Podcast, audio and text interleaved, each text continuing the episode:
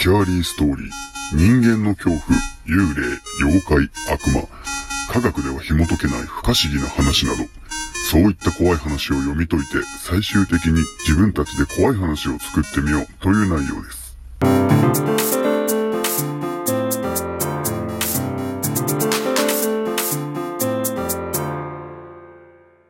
先日、祖母が死んだ。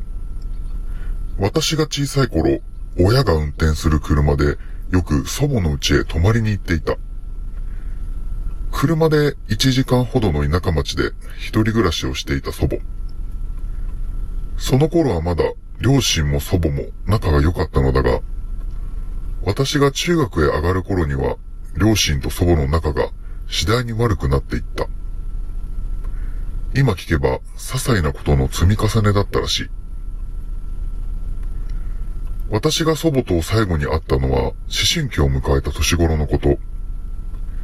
口喧嘩をする姿に嫌気がさした私は祖母へ暴言を吐いた。思春期のせいもあったのか。それが最後。それから会うことはなく数年経ち、祖母は病気で倒れて入院したそうだ。病院では誰とも話さず、態度も悪かったそうで、看護師の人たちからも嫌がられていたそうだ。そんな祖母が亡くなる少し前に、死を覚悟したかのように看護師さんにこう言ったそうだ。死んでも死にきれない。悔やむことがある。祖母は私たちへ恨みを持っていたのか、それとも仲良くできなかったことを後悔していたのか。私は成人を迎え、来週結婚式を控えている。そんな時、寝ている私の枕元に祖母が現れた。子供の頃に見た背中が丸くなって無表情な姿。一つ違うのは、色がなく白黒テレビのような異様な姿だった。そして口が小さく動いており、何かつぶやいている。おめえ、おめえ。ああ、やはり私を恨んでいたのだ。祖母にうなされる日々が結婚式当日まで続いた。式は無事に始まり、何事もなく進んでいったのだが、不可解なことが何度かあった。式場のスタッフが、ご家族の方のテーブルなのですが、急遽お一人様追加でしょうか集合写真を撮りますが、出て行かれたおばあ様はすぐお戻りになられますか？おばあ様と呼ばれるくらいの年齢の人はいないはずだった。ここにまで現れて、そんなに祖母は恨んでいたのだろうか。私は恐怖と申し訳なさが募りながら、式の中盤くらいに、一人のスタッフさんからこんなことを言われた。おばあ様が休養で帰られるそうなんで、お二方におめでとうとお伝えくださいとのことです。そうか。枕元に現れた祖母は、おめでとうと言ってくれようとしていたのか。最後まで不器用なおばあちゃんだったな。ありがとう。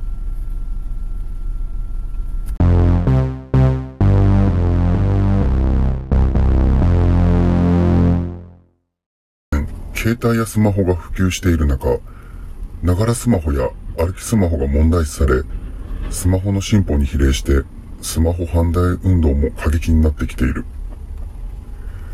自転車を運転中にスマホを見ていて、老人を跳ねて亡くなってしまったり、歩きスマホで肩がぶつかり殴られて、傷害致死事件に発展したりと、前置きはさておき、私はランニング中にスマホでラジオやポッドキャストを聞いている。暗い時間帯のランニングは危ないと思い、明るい時に走っているし、画面は見ていないので危険性は低いのだが、ランニング中によく見かける人がブツブツ何か呟いているのを怖がっていた。それだけが私のランニング中の不安要素だ。イヤホンをつけている私には全く聞こえないのだが、こちらをチラチラ見てくることが多く、少し気味悪く思っていた。これらの出来事を SNS に日記のように書き込んでいたのだが、まさにこれを書き込んでいる今、いつもブツブツ何かをつぶやいている人がすごい形相で追いかけてきていたのだ。今は物陰に隠れてこれを書いている。余裕を感じるかもしれないが、もし私に何かあった時の証拠として残そうと必死だ。それから数日経ち、SNS が更新された。前回の続きです。あの後、誰かが私の肩を叩いてきたのです。これ、落としましたよ。その人は顔立ちも良くスタイルもいい。いかにもモテそうな感じの人。自分が落とし物をしたので気づいて追いかけてくれていたらしいんです。自分はこの人と恋に落ち、結婚することになりましたのです。新婚生活は海外で過ごすのです。なので、両親も友達もこれを見ている方々ご安心ください。自分は幸せに過ごしています。これを最後に SNS の更新を止まった。近年、日本での失踪者は数を絶えない。証拠や遺体が見つからなければ、事件性も考えられず、失踪事件として未解決のままなことがあるそうだ。今まさにスマホでこの失踪ニュースの記事を見ながら、ニヤニヤ笑う人が、ランニングをしている人たちを見ながら、ブツブツつぶやいている。これで、完全犯罪、と。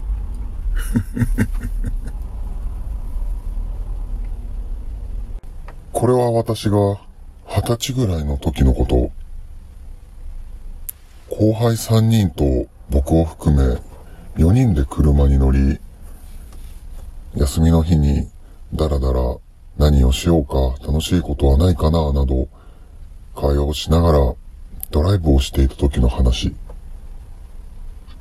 地元では誰でも知っているような有名な心霊スポットの山があり、その峠道を車で反対側まで走って、そして U ターンして戻ってみようかということになった。時刻はまだ夕方頃で、空も全然明るくて、ただ山道をドライブしているような感覚だった。走って20分ぐらいもしたら反対側にたどり着く。そして何事もなく U ターンをして、戻り始めた頃に乗っていた一人の女の子が急にこんなことを言い始めた。ねえねえ、B 君なんか様子おかしくない ?B 君とは僕のことだ。僕は運転をしていたのだが、長時間運転していたせいか、少し疲れている感じはしていた。けれど様子が変だと言われても、全くその感覚がない。え、なになに様子が変って何？いや、ほら、表情もおかしいし、喋り方もおかしいよ。なんだか別人みたいだよ。けれど、他に乗っていた二人は、全く何のことか分かっていない様子。実際にこの子はよく幽霊が見えるとか、今、君の後ろに霊が取り付いてるよ。水子の霊だよ。性別は女の子。名前は〇〇ちゃん。とか、具体的にそういった話をよくするのだが、まあ信憑性も低く誰も信じていない。よく嘘をついて人の気を引くようなタイプの性格だったので、ああ、またかぐらいに聞いていた。そして元来た道を戻り、山を降りて、僕はその子がしつこく、様子が変だよ。B 君様子が変だよ。って言ってくるんで、イライラはしていたんだが、とりあえずよく行く先輩の家に行って、またダラダラ何するかみんなで話そうか。となって先輩の家に向かった。先輩の家に着いた頃には外も暗くなっていて、こんばんは。先輩の家には先輩の弟と僕たち4人も顔見知りの友人が数名集まっていた。そして先輩にさっき会ったことを話した。すると先輩は急に怖い顔つきになり、今からお祓いしてやるから。俺んち実家が神社だから、お祓いとかできるから。ちょっと背中向けて。あ、なんだなんだ。今まで先輩からそういった話は聞いたことがなかったのに、急にお祓いをするとか言われた。そして、数名集まっている部屋で電気を消し、先輩がどこからか数珠を持ち出してきて手にはめた。そして、うつむいている僕の背中をトントントントントントントントン魔法陣のようなものを描きながら、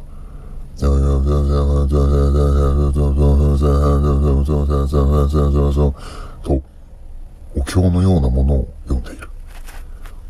僕は、ああ、なんだ。今日薬日か。なんだ今日のこの日は。と頭の中では冷静に不思議がっていたのだが。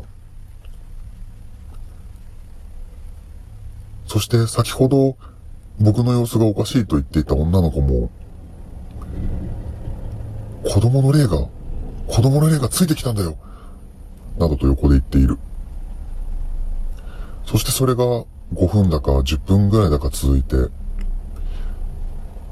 お経も終わり、よしじゃあ電気をつけようかとなった時に、先輩の弟が、当時で言う、携帯、スマホがない時代なので、ガラケー、ガラケーでフラッシュを焚いて面白がって僕の写真を撮った。そして電気がついて、撮った写真をみんなで確認してみると、僕の脇腹あたりに、結構はっきりとした40代ぐらいのおじさんの顔の半分が薄く映っている。消せ消せよお前それ消せよ先ほどまでお経を読んでいた先輩が怒鳴り散らす。そして何人かを見れないまま、後輩はしぶしぶその画像を消した。僕もしっかりと確認したわけではなかったので、もう何年も前の話、記憶も薄れているので、あれが本当に男性の顔だったのかどうか、今では確認することはできないが、僕が初めて自分で撮られた心霊写真。これ以降特に何も起こらなかったのだが、今でもあの日のことを覚えている。軽い気持ちで心霊スポットなどに行くと、一度はこういった体験をしてしまうのかもしれない。僕は他人の女性の SNS を見るのが好きで、好みの可愛い子を見つけては、その子の SNS の写真を眺めていた。メッセージを送ったことはないのだが、ただ見ては満足していた。そして、スマホのホラーサイトやオカルトサイトを見るのも好きで、毎晩のように見ていた。ふと目に入ったタイトル、SNS にアップした写真にいつも写っている男。それに興味が湧き、詳しい内容へとページを進めた。自分好みの女の子が写っている写真がたくさん載っている。その女性の数は数名だが、なんだか身に覚えがあるような。しかし僕には女性の知り合いはいない。そしてよく見ると、どの写真にも背後に小さく同一人物と見られる男が写っている。しかし私はそれを見て驚きも恐怖も感じなかった。あれ？この子、いつも塾帰りにカフェに寄る子だ。あ、この子はいつも満員電車で通勤している子だ。ああ、この子は寝る前にいつも彼氏と電話している子だ。あ、この子はこの前、帰宅途中に人気の少ない公園で。ただ、これだけは思った。